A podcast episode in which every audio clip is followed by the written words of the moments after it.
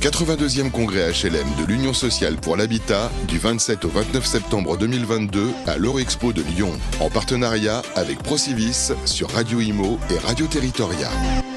Bonjour et merci d'être avec nous. Voilà, il est un peu plus de 10h15. On est quasiment dans le timing pour ce 82e congrès euh, de l'Union sociale pour l'habitat qui s'inscrit dans une démarche autour du logement, mais aussi sur un fonds de crise, hein, soyons clairs, euh, fonds de crise euh, ou même de permacrise taux d'intérêt, euh, difficultés économiques, hausse des coûts des matériaux, euh, difficultés aussi à obtenir parfois des autorisations d'urbanisme, on va en reparler.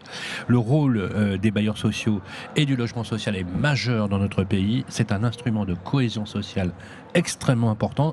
Il nous appartenait donc de vous proposer des interventions avec des experts en la matière. Alors, je ne vais pas bouder mon plaisir parce que j'aime beaucoup parler avec lui.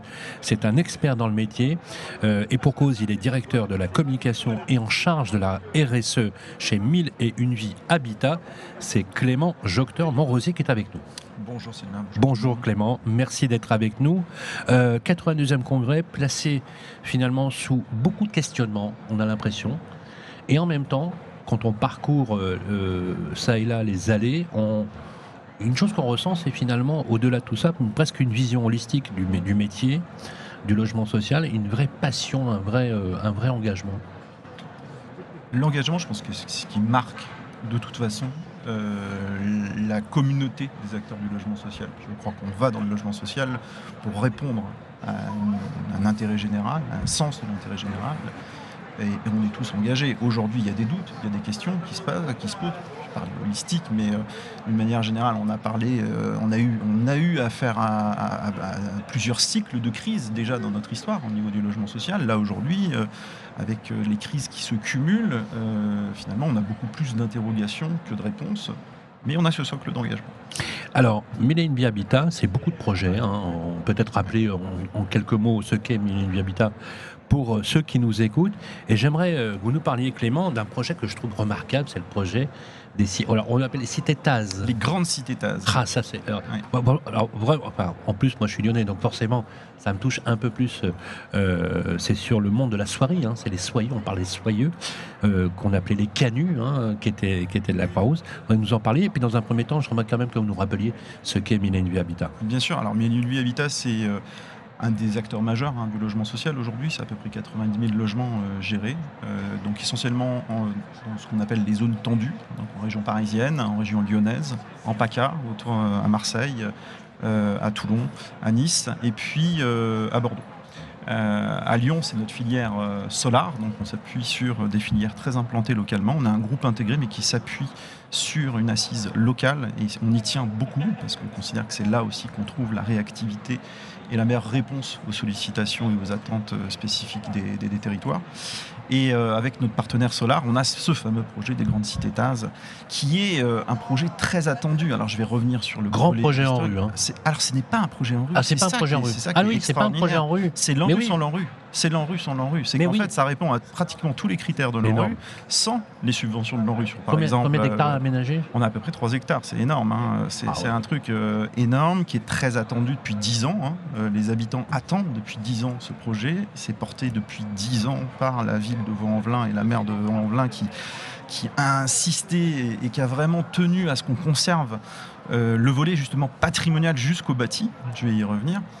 Cités TAS, c'est effectivement ce que tu évoquais, c'est l'histoire euh, des canuts. C'est l'histoire, finalement, c'est d'ailleurs l'histoire du logement et de l'industrialisation. Hein, les canuts pays. ont quitté la Croix-Rousse. Exactement. Les, les, les, bâtisses qui faisaient 3 mètres de hauteur sous plafond, absolument incroyables, avec des charpentes, pour aller finalement dans la cité ouvrière.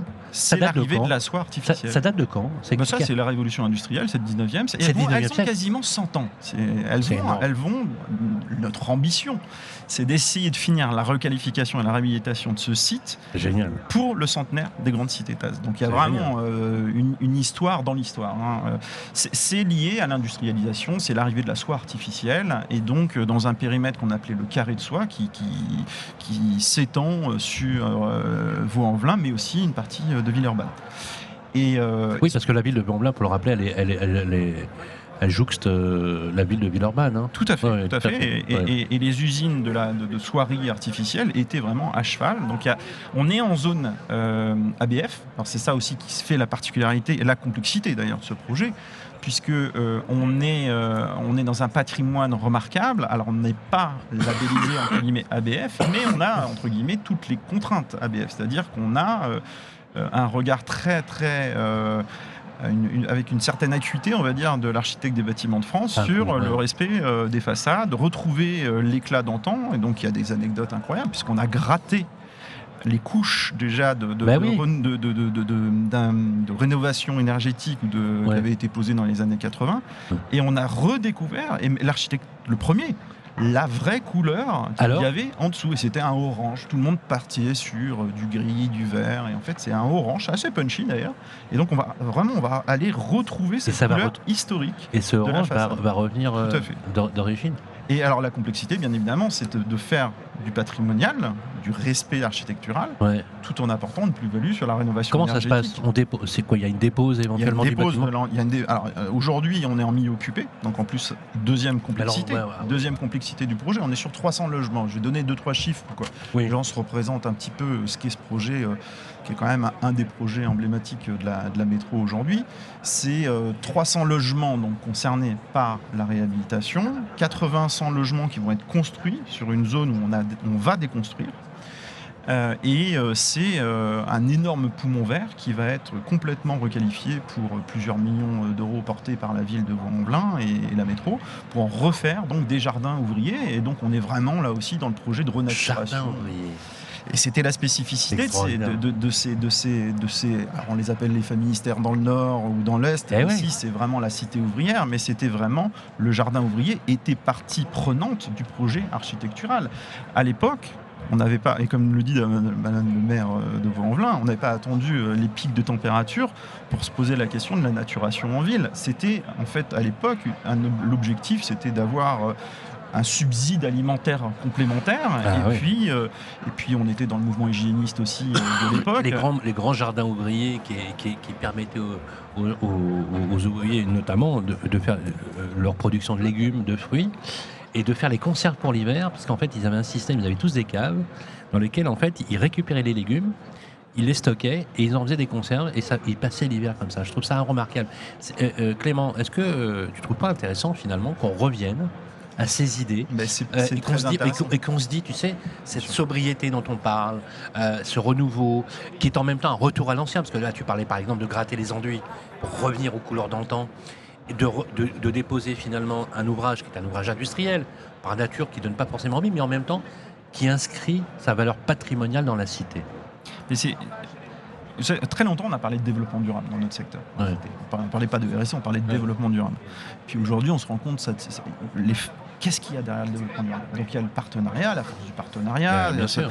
il y a la- avec les habitants, avec les, les- les- avec les territoires. Et puis derrière, dans la notion de durabilité, aujourd'hui, avec la ZAN, avec toutes ces problématiques de, de- de sobriété, on se rend compte que tout. Alors la sobriété, c'est le mot qui est. On n'entend que ça en ce moment, parce qu'il y a la sobriété énergétique. Oui. Et puis dans le, dans le ZAN, on, on retient beaucoup le zéro. Hein, euh, Oui, parce qu'il faut quand même rappeler, c'est important, parce ouais. faut rappeler que le ZAN, c'est pas un zéro artificialisation, c'est une artificialisation maîtrisée. Exactement. Et quelque part, alors tu reviens sur euh, est-ce que est-ce qu'on réinvente pas en fait euh, ce qui ce qui ce qui a pu avoir euh, ou- On a l'impression. Ben, il y a un volet cyclique. On, on retrouve la, la naturation effectivement euh, de ces projets emblématiques de l'époque. Et puis finalement, on optimise aujourd'hui, tu le dis très bien, notre surface foncière existante. On va déconstruire, reconstruire partiellement. Et puis on, ré, on réutilise est-ce qu'il y a plus de bâtiment. commun qu'avant Non, on change. Alors si, Est-ce qu'il y euh, a au plus niveau, ah bah, il y, a- il y a déjà quelque Est-ce que chose les de communs, finalement, sont Ah bah, euh, alors l'artificialisation, oui, par exemple, parce que tu, quand tu rajoutes euh, au sol, euh, tu vas, on va rajouter des ascenseurs en façade. Donc pour faciliter l'accessibilité tout simplement euh, et le maintien à domicile de nos seniors sur ces logements. Je trouve ça génial. On a des bâtiments, euh, on a des, des- des- des choses qui ne se font plus aujourd'hui dans le neuf. Des 4-5 pièces de 80 mètres carrés, euh, c'est des produits qui sont, que tout le monde cherche dans la métro lyonnaise.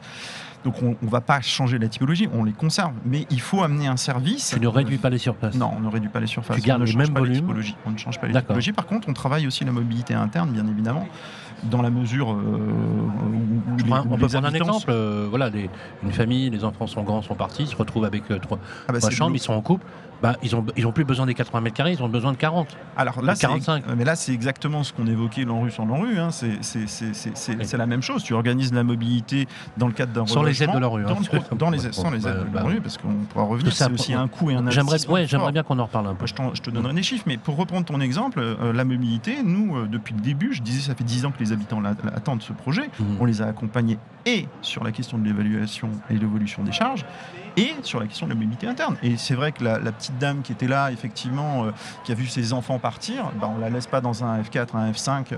On essaie de faire une simulation pour organiser tant se peut sur le parc un maintien, parce que les gens sont attachés à ce quartier, euh, un maintien, mais dans un logement euh, de taille plus petite. Mais on ne change pas les typologies. Par contre, on amène des cages d'ascenseur en façade. Donc c'est vraiment, on allie l'ancien, le respect de ce cachet architectural, Mhm. on apporte un gain sur la rénovation énergétique, et puis on apporte du service avec ces nouvelles cages d'ascenseur. Tout ça dans un espace, donc je l'ai dit, euh, végétalisé, revégétalisé, euh, Est-ce renaturé. en est-ce fait, qu'il y a hein. plus euh, de Est-ce qu'il y a plus de naturation dans cet ensemble ouvrier qu'il n'y avait à l'époque Ou est-ce qu'on est quasiment Ah, sur on est quasiment, on a, ré- on a respecté les grands équilibres en fait. Non, non, D'accord. on a, euh, par contre, c'est mieux organisé. Ça va être mieux organisé. Oui, oui, euh, voilà. on a, on a Et sur le plan énergétique, vous avez fait un boulot remarquable. Alors sur le plan énergétique, oui, et en même temps, euh, on a dû réduire l'ambition pour tenir justement la capacité, l'équilibre global sur ce type d'opération. Tu parlais de financement, bah, c'est une opération, c'est Alors- 26 millions d'euros quand Alors, même. hein, comment, euh, vous, comment vous financez Comment c'est financé alors, il y a une partie, euh, il y a une partie de subvention de la métro hein, pour plus d'un million, et puis euh, il y a Ecorénov, hein, donc ça c'est Ecorénov, et puis il y a le plan de relance hein, qui nous a accompagnés aussi. Mais il y a un portage significatif hein, du bailleur. On est sur un projet, c'est donc, je l'ai dit, 26 millions sur donc 300 logements requalifiés. Ça fait quand même, hein, si tu fais euh, les ratios, tu arrives à euh, sensiblement plus de 120 000 euros par logement. Quasiment, ouais. C'est pas rien. Quasiment. C'est pas non. rien. C'est durable. C'est énorme. Est-ce que ça, ça aussi implique le défi énergétique de la réduction donc, euh, Alors, et de la décarbonation pour arriver à une lettre énergétique maîtrisée? Est-ce que tu la connais Mais déjà oui, oui, elle sait. Et c'était ce que je disais, le choix était. Il fallait, il fallait, on, on- le choix c'était très où ambitieux. on montait, où on montait. Mais on avait un problème d'équilibre par rapport aux ascenseurs Ouais. et par rapport justement au surcoût entre guillemets de ce, de ce maintien de, du- de l'image architecturale avec ce que je t'ai évoqué sur, euh, sur Oui, la, la un- requalification de la façade. Il y a un geste euh, extrêmement intéressant. C'est remarquable que tu, aies- que tu puisses atteindre euh, la lettre C quand on sait les, les enjeux que ça représente, tout en préservant, parce qu'il faut le souligner, l'unité architecturale d'origine. Mais tout a été travaillé. C'est, l'archi, euh, on était encore en visite euh, lundi là, avec une délégation des ESH qui était justement très intéressée pour découvrir un petit peu ce savoir-faire. Ça, c'est clair. On voyait sur, tu sais, ce, ce qu'il y a en dessous de la fenêtre, là, ce- ce- ce- cette, cette pierre qui porte euh, euh, la fenêtre et qui est normalement un pont thermique. Même ça, ça a été revisité, interrogé pour qu'on casse tous les ponts thermiques en façade. C'est vraiment, euh, il, a fallu, il, il a fallu vraiment réfléchir. euh, Est-ce que le rapport aux habitants, le rapport aux locataires, Alors aux ça, clients, euh, comment ça se passe? Comment ça- Parce que je suppose qu'il y a eu concertation, bien évidemment, accompagnement. concertation parfois sportive, hein, Oui, oui, disons-le, on peut parce, le que, comprendre. mais, mais oui, Parce parce que- que, les gens a- depuis 10 ans attendaient. Et puis il y a, c'est il y a une des aficionados aussi de- du, qui, qui étaient très interpellants finalement dans le- dans l'idée. Et tant mieux. Et tant mieux parce que finalement, le projet, on l'a co-construit avec eux. Ouais. Jeudi, euh, donc il y a une dizaine de jours, on a fêté le lancement des travaux. C'était une vraie fête de quartier. Ils étaient, ils étaient tous ils là étaient là, il y avait Ouais. une fête, les gens étaient contents de se retrouver, ils avaient attendu ce projet et, et- et- et là, ça y est, c'est parti. On a défini avec eux le projet et plus, et tu parlais de rénovation énergétique et le défi, c'est le défi des usages aussi hein, qui est derrière. Absolument. Aujourd'hui, ce qui est une des spécificités aussi de ce projet, c'est qu'on est allié avec Réciprocité, euh, qui euh, assure une présence sur le terrain dans la maison du projet, et on va pérenniser ce partenariat autour d'un dispositif qui s'appelle Cher Voisin, qui a été initié par Mille et une vie Habitat il y a déjà euh, plusieurs années et qui Ah, est très J'adore le, développé. j'adore le concept. Et là, l'idée, c'est vraiment, tu vois, on accompagne les habitants sur leurs initiatives. Alors, ça doit être eux qui doivent être moteurs. C'est-à-dire, si demain, ils nous disent, effectivement, on a une problématique euh, d'accompagnement sur la question énergétique, comment on avance ensemble ils seront accompagnés. Et le rapport au bailleur, du coup, s'inverse dans une certaine mesure, beaucoup plus harmonieux, apaisé, avec le sentiment d'être pris en compte. hein. L'idée, c'est que l'écoute, voilà. nous, on est au service d'un projet d'inclusion. C'est pas une baseline, c'est pas un slogan, c'est une ambition qui est partagée par plein d'acteurs, mais pour le faire vivre, on, on cherche souvent les bons relais. Et ce dispositif qu'on a inventé euh, avec Solar, hein, la filière Solar, qu'on a déployé dans les pays JEX et qu'on a déployé déjà euh, sur d'autres programmes à Lyon, il a vraiment vocation justement à construire une relation complètement différente avec cette notion aussi de ce qu'on appelle nous la co-responsabilité, c'est dans nos valeurs du groupe, la notion de co-responsabilité qui dit voilà, le bailleur porte, l'habitant doit pouvoir porter auprès du bailleur, c'est un, dans un rapport équilibré qu'on essaye d'équilibrer bien évidemment, et le dispositif cher voisin est une opportunité énorme de ce point de vue. Alors, on a, on a compris, hein, les amis, c'est un projet magnifique. Moi, alors moi, ça sort quand? C'est fini quand? Ah bah, L'ambition, je te l'ai dit, c'est de finir, euh, on a dit euh, dans 2000. les deux ans, dans les Ouais. trois ans. hein, Donc, on va dire quoi, en- en 2025? fait, on est sur l'année des 100 ans. Voilà. Voilà. Tout à fait, tout à fait. 2025. Alors moi, ce que on va prendre rendez-vous, on va envoyer notre caméra, nos, nos ingénieurs du son pour aller sur place faire quelques images parce que c'est remarquable. En plus, alors je voudrais te poser la dernière question, si tu veux bien, Clément, sur la mixité fonctionnelle et la mixité des usages, y compris incluant la mixité sociale. Est-ce que c'est un vœu pieux d'y penser, alors que toi, en tant qu'acteur du logement social, vous arrivez quand même à le faire de façon assez, assez pertinente? Est-ce qu'il n'y a pas une valeur d'exemple Est-ce que finalement, on sera toujours résolu à se dire finalement, on silote finalement les opérations avec des personnes qui sont cantonnées dans tel ou tel sujet par rapport à d'autres? Je crois que je sais que qu'aujourd'hui- chez Mille et une Vie, Ouais. c'est une préoccupation que vous avez en, en matière de RSE qui est très importante. Alors, on veut casser les silos, on veut casser, euh, on, on veut créer des synergies. Alors, on parlait des cités tasses. Du coup, je vais un peu élargir, reprendre un autre exemple. hein. C'est un exemple qu'on avait évoqué quand on Ah, était ensemble à la MIF.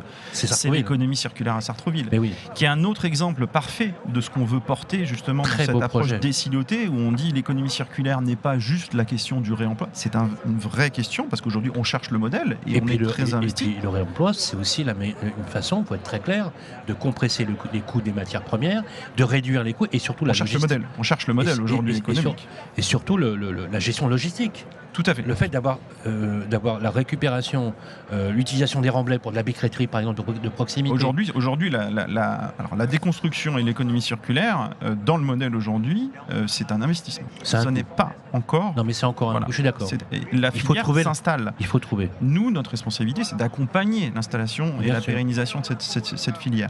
Ce qui est intéressant avec l'exemple de Sartrouville, et je finirai là-dessus, Mm. c'est qu'on est sur une approche à 360. À Sartrouville, nos parkings, il ne faut, faut pas oublier, c'est quand même le premier euh, le jardin bioponique de France dans un de nos parkings qui a été requalifié avec champ perché, donc qui C'est fait génial. de, euh, de, de l'agriculture euh, dans, un, dans, un, dans un parking souterrain. Donc on a fait venir une start-up, C'est génial. on a développé donc un, un- un circuit d'alimentation au niveau local. Parallèlement, on travaille sur l'économie circulaire. On a ensuite bien évidemment toute une approche. En fait, tu as récupéré le parking en se disant qu'est-ce que je vais en faire? Et tu en as fait une zone, une zone agricole. Non, mais je Mais c'est exactement ça, avec la, avec la complexité de Champercher, qui est devenu maintenant un modèle qui essaime un petit peu partout. Mais c'est exactement ça. C'est on crée, on crée des connexions possibles, on, on change les modèles, on crée des synergies. Clément, on- est-ce que c'est ça la ville de demain?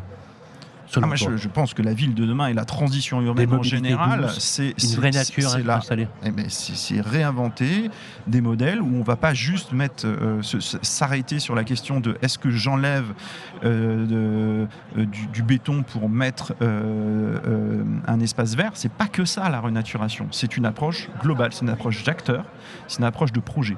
C'est une approche anthropologique, sociologique et Exactement. même philosophique. Euh, c'est toujours un plaisir de t'avoir sur le plateau. Merci. Merci. Euh, je rappelle Clément Jocteur, Montrosier, directeur de la com et en charge de la RSE chez Méline Viabita. Vous avez l'URL du site internet. Allez-y, c'est vachement bien. Vraiment, c'est topissime. Et, et- et Et- le, et le site des grandecitétas.fr où vous pouvez euh, suivre l'actualité du projet et s'inscrire sur la newsletter. grandecitétas.fr, vous allez voir, c'est vraiment remarquable. Et euh, voilà, on espère qu'on pourra y aller sur le chantier, vous montrer en direct les images. Merci Clément, on te souhaite Merci. un excellent 82e congrès de l'Union sociale pour l'habitat. C'est le congrès HLM. On est avec vous jusqu'en 29. On enchaîne nos programmes. À tout de suite. Le 82e congrès HLM de l'Union sociale pour l'habitat du 27 au 29 septembre 2022 à l'Eurexpo de Lyon, en partenariat avec Procivis sur Radio Imo et Radio Territoria.